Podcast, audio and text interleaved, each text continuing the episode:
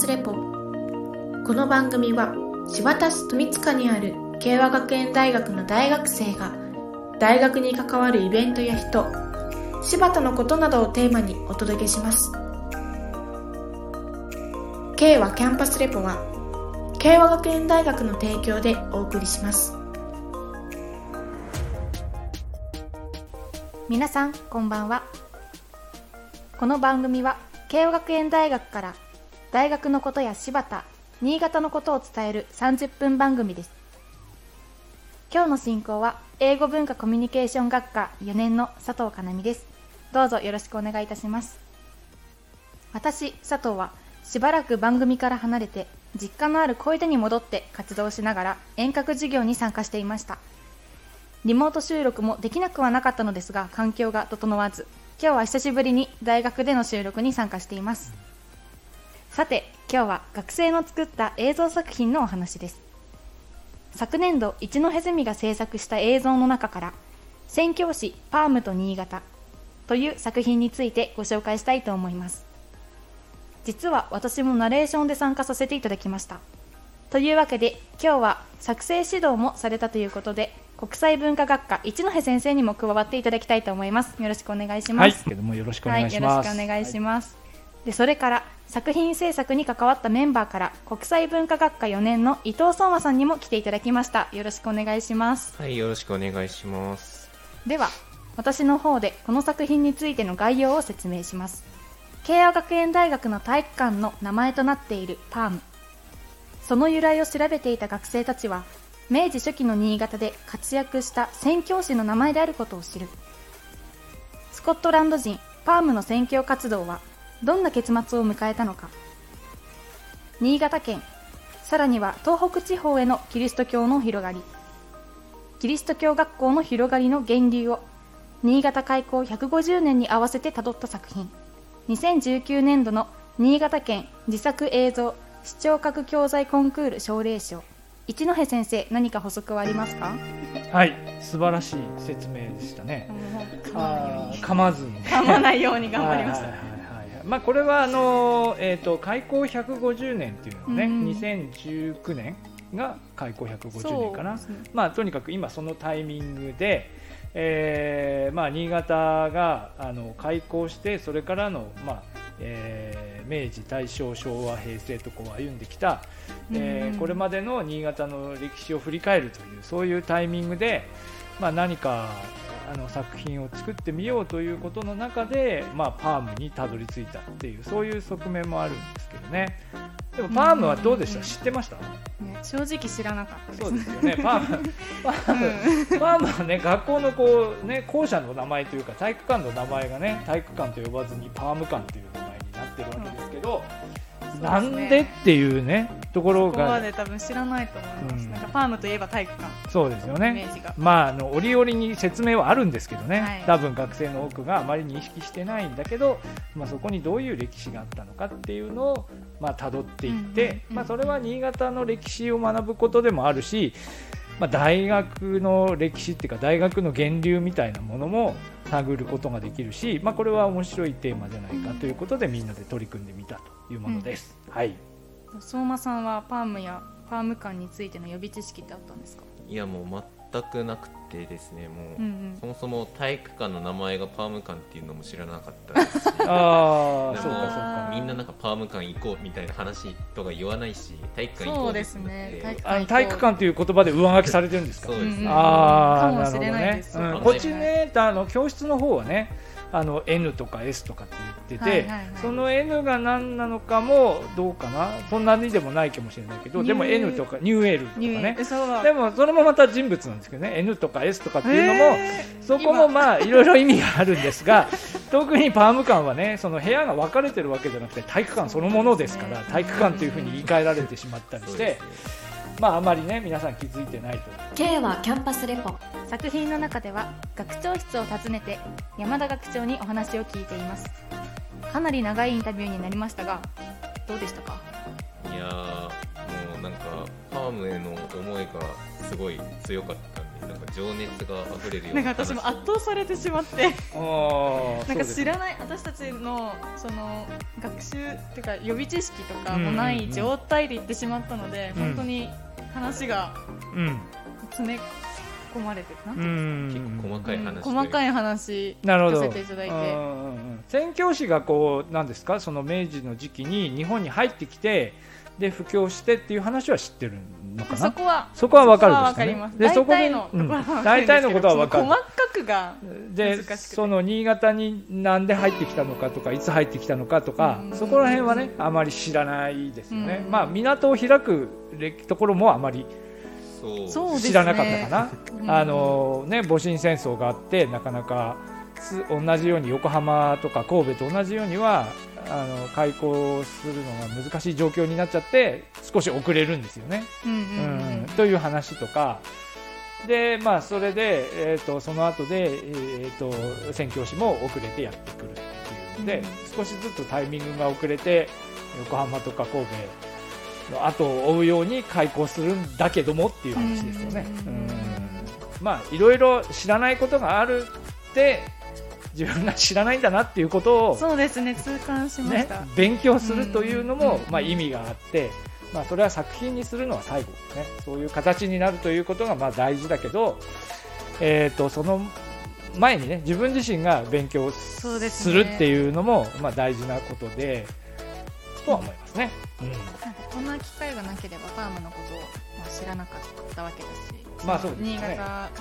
の、新潟港の歴史についても知らなかった。うん、まあそうですよね。まあ、まあ、さもう皆さん2人とも4年生ですからね。もうもうこの機会がなければそのまま何も知らないまま卒業していったからね、まあ、そういう意味では良かったでしょうね、貴重な機貴重な機会でした。貴重な機会でしたね本当に。なるほど。ではここで1曲お届けします。1985年の曲杉山清隆オメガトライブガラスのパームトリー。こちらは杉山清隆オメガトライブの7枚目のシングルだそうです。学生世代には解説不可能ですが一戸先生何か解説可能ですか？えー、っと1985年という時期は、はい、まあそうですね、まあ、こういう うんと音楽がこうずっとなんでしょうテレビでかなり、えー、なんだろうベスト10みたいなそういう番組でヒット曲がすごいこう流れてた時期で多分杉山清隆オメガトライブっていうのもこの時期そういう番組にこういつも出てるような結構じゃあメジャー。メジャーメジャーなグループでで、うんと実はこの曲はあまり記憶にないんですけど、まあ、から まあでも流行ったんでしょ？う多分7枚目のシングルとかっていうので多分人気がある曲だと思います、うん、これあれですよね。なんか CM の歌だったっていうんですよね。へえー、CM 何の CM? 大道ドリンクジョニーアンコーヒーっていう。ない？今あるかどうかわかんないんですけどもうあのなんかコーヒーの CM でこれちょっとあの来る前にちょっと見てみましたけど、はい、はい、杉山清隆さんが出てきてなんかちょっとアメリカなんかこう旅してて車がなんかあれですね故障してどっかなんか 車が止まっちゃってでそれでレッカーで運ばれていくみたいな。運ばれていく時でもこうコーヒーを飲んでリラックスしているみたいなそういうなんでしょうね。こうアメリカを旅するあの日本人の若者そういうイメージで、まあ、そういう CM でした。コーヒーの CM コーヒーの CM で、うん、アメリカに売ってないと思うんですけどねジョニーアンコーヒーは。売ってないと思うんですけどジョニーアンコーヒーをあの飲みながらこう済ましているみたいなね、まあ、そういうイメージだったです杉山清隆さんってサングラスかけてちょっとこうなんていうか、うん、そうそう。格好つけてるんだけどちょっとちょっと3倍目的な要素もあるみたいな、うん、そういう人だったんですけど。はい。まあ、でもいずれにせよ人気のうんうん、あの人気あった方です。人気あ人気あった方です、まあ、今も今も歌っていると思いますけど、はい、ちょっと調べてみたい。です、はい、それでは聞いてみましょう。杉山清隆オメガトライブ。ガラスのパームツリー。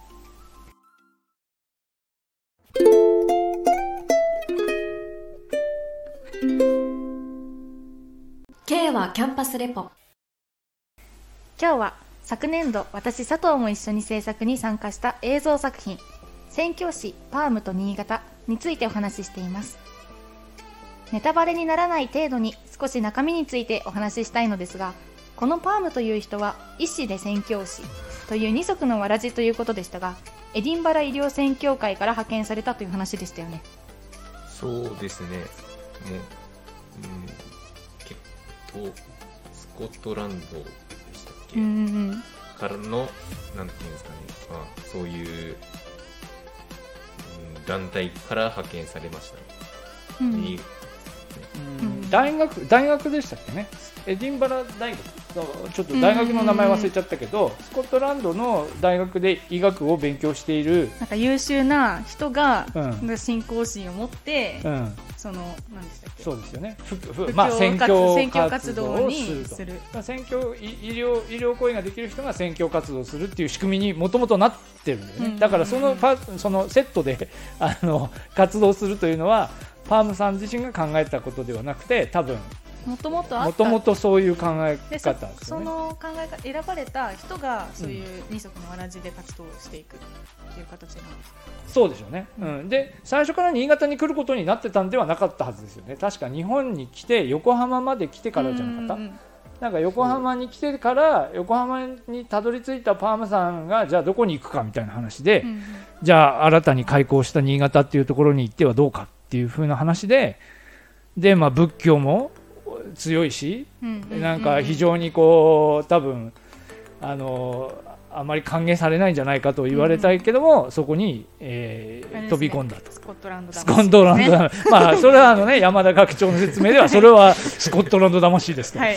あの厳しいところに飛び込んでいくんですみたいな、うん、まあそんな話でしたよね。本当に実際のところも新潟って仏教ってすごい強い。うん、いやそれはあんまり認識なかったけど、まあまあね確かに。まあ新潟の街の真ん中にはお寺がガーッと並んでるわけで、まあまあそうなのかな。思えば。まあそうなのかな。本当に宣教が大変だったっていう話でしたね。そうですよね。で、この人日本語はどうだったんですか。日本語喋れた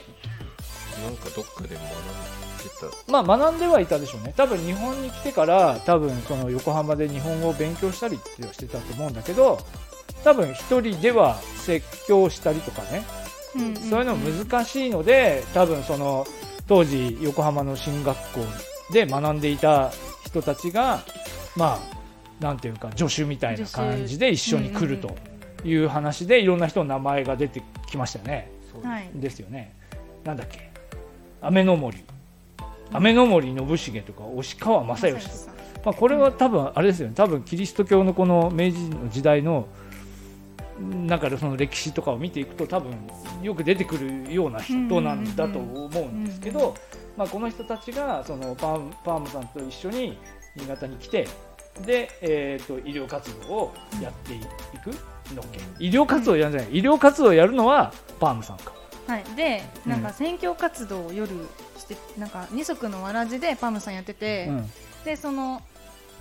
通訳みたいな翻訳？翻訳みたいな。翻訳みたいな人の助けとか支援のためにその二方がいらっしゃって、うんうん、でもなんか結局パームさんは医療活動にそれで専念できたしその方たちがその選挙活動を一生懸命やってくださってたから。なるほどだからあれですね多分最初はさパームさんがさそのややってたけど、うん、昼も夜もで大変だからだんだん容量が分かったら、日本人のその、うん、彼らが代わりになって布教活動した。うん、そういうことですよね。うん、なるほどね。うん、まあ、でも仏教が強かったってことですね。うん、まあ大変だったんですね。でもその中でその最先端医療に関心を持つ人が多くてやっぱり病気が治るってそうそう感動して、うんうんうん、でそこからっていう神様のなんかなんか奇跡だみたいな感じでなんかキリスト教に興味を持つ人がいっぱい増えてきたみたいな感じですいうのはそれは山田学長の説明で実際にそうだったかは分かんないけどでも多分そこがセットなんですよね医療行為を行って、まあ、先端医療で病気が治ったと。でそれでこう感動してでこの人たちはあ実はキリスト教の人たちでと、いうのでじゃあその人たちの話もちょっと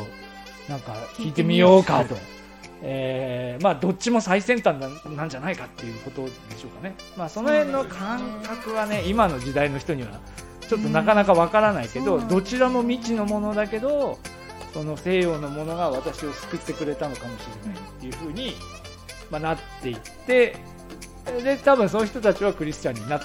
て洗礼を受けたりしたりしたんじゃないですか、うん、でもやっぱりそこで仏教界の警戒感すごい強くなっていて。ああそうか？そうかそうかはいそうですね。それで雨の森信茂さんは、襲撃でした襲撃受けて横浜に戻ってしまってっていう話ああそうかそうか。だからあだからそうそうやっぱり仏教界はそういうこうなんていうか、うあの自分のところの檀家がこうあの回収させられるみたいなところに警戒感を持ったのかもしれないですね。うん、それでその仏教界の人がやったかどうかわかんないけど雨の森さんはあの暴漢に襲われた誘拐されたんだけど、まあ、とにかく危ない目にあったんですよね。ううん、でももうここにはいられないと言って帰帰っちゃった。話でしたね。厳しい世界。厳しい厳しい世界。うんまあまあそうでしょうね。まあ宗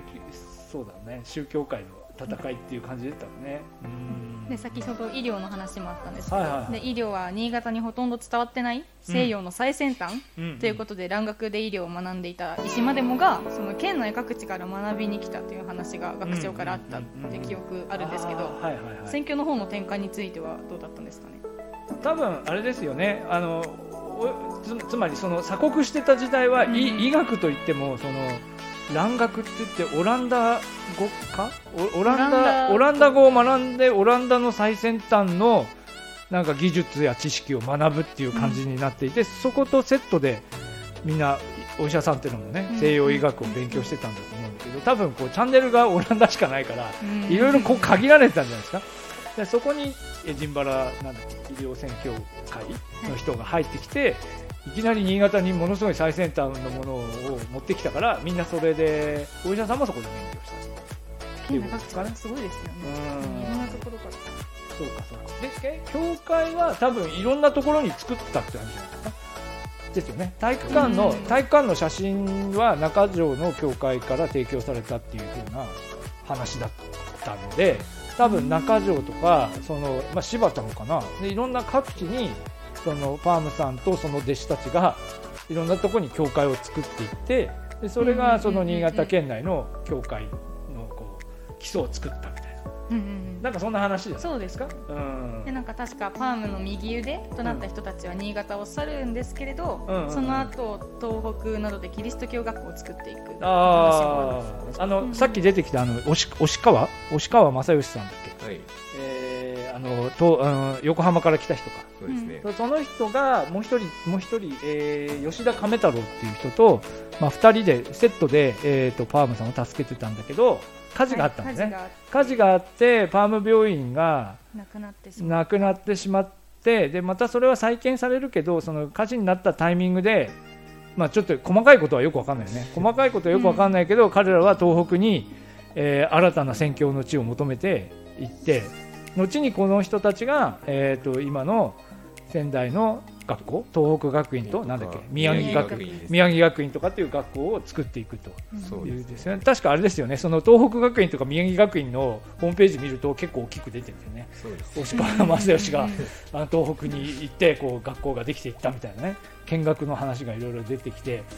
東北学院の人たちはパームとか言ったら分かるんですかね？分かるんですかね？あ、パームはあんまり関係ないのかな？押川正押川さん分かるのかもしれないですね。体育館の名前になってるかどうかは分からないです。けど。は火事で失われた新潟の病院を再建するんですが確か最後はスコットランドで亡くなって。そうですよね。なんか何でしたっけ？なんかあの戻ってくるつもりだったそう戻ってくるつもりで行ったけど。病気になったから、故郷の方に帰ってもう一回戻ってくるつもりだったけどもそのなんか結局新潟には帰らずに、まあ、故郷になくなった。K はキャンパスレポ。新潟の場合は学校ができたりとかっていうのもなんかうまくいかなくて。なかなかうまくいかない。でその話です。その話だから 山田学長をよくしている。そ,、れで新潟はキリスト教の学校は挫折してもうできないと。東北はできたけど新潟はずっと挫折してたんだけど挫折していたものが復活復活？あその復活して戦後？戦後にできるのが慶和学園である、はい、そういう話でわーっていう話なんだけど、はい、みんなあんま覚えてない。パームとつながるって話だね、はい、はいはいはい。この作品は新潟県自作映像視聴覚教材コンクールで奨励賞を受賞しました。相馬さんどうでしたか？いやその奨励賞とかそういうのに受賞するとは思わなかったですね、うん、結構うん学長の話していることをもうちょっと分かりやすくできなかったというかそういうところもまだうまくできなかったんで、うん、まさか奨励賞取れるとは思ってなかったですね。うん、まあ、それその辺が奨励賞だったんじゃないですか。優秀賞とかもうちょっと上に行くにはもうちょっと分かりやすく。もうちょっと分かりまとめられれば、うん、話はね難しいですけどね。そうですねかみさんどうですか自分が知らないことをこういう機会を通して知れることってすごい自分の中で新鮮だし自分の学びの広がりにもなるしでナレーションで参加させていただくってことは読むってことじゃないですか、読む中で知識も増えてくる。なるほど。しそのさっき言ってたその相馬さんもおっしゃってた学長の学長先生の言ってることが分からなかった、うん。けどこうやって読んでいくうちに私たちが多分分かっていくことが大事、こうやって分かっていってまた次の作品につなげたりだとか次の知識に何かつなげていけるようなものをここで作れたんじゃないかなってなるほど。思いました。まあ、私、これ最初からこうあるいろんなものに応募しようと思って、まあ、2人とも,、まあ、もう1人か。3、まあ、4人でずっと作ってたんだけど意識してたのは多分あんまりこうキリスト教の人しか興味がない話にならないようにっていうのは一応こう意識していてその新潟の歴史とか新潟が明治を迎えてそれからまあいろいろ挫折もあり今に至るまでの過程で、まあ、どういうふうに西洋文明と向き合ったのかみたいな、そういうところを主に、えー、描きたいなと思ってて、ね、あの山田学長は非常に詳しいので、はい、どんどんあの、ねはい、教会の話にこうなっていくんだけど、まあ、そこをこう受け止めつつもう少しこう一般の人にも興味持ってもらえるようなより一般的な関心に合うような話にしていこうとしていて、まあ、多分それがあのあの編集した相馬君には難しかったんじゃないですかね。はい、さてエンディングですが体育館の入り口にファームさんの写真が貼ってありましたがどんな印象でしたか？仲良く写ってるんじゃない まあでも印象なかったわけですね。今までね。その今回は、えー、山田学長に説明を受けながら見たわけだけど、はい、それまで全然印象がなかったわけで、まあ静かにあそこにある。貼られてるだけでなんか特に何も思ってなかったですけど、うんうん、なんかやっぱり知ってから見るのと知らないで見るのって全然違うなって印象があって。うんそうですね。うん。まあまた見たらね、うん。いろんな印象を持つかもしれませんね。ぜひお聞きいただいてる方にも、あのあの下になんかねそのこの作品を上映しておけば。モニターでねそうああそういうことか。みたいにみんな見てくれるのかスルーされるかどっちでしょうか見てくれる方もいらっしゃるんじゃないですか。そうですよね。今日の K はキャンパスレポ。これにて終了です。皆さんおやすみなさい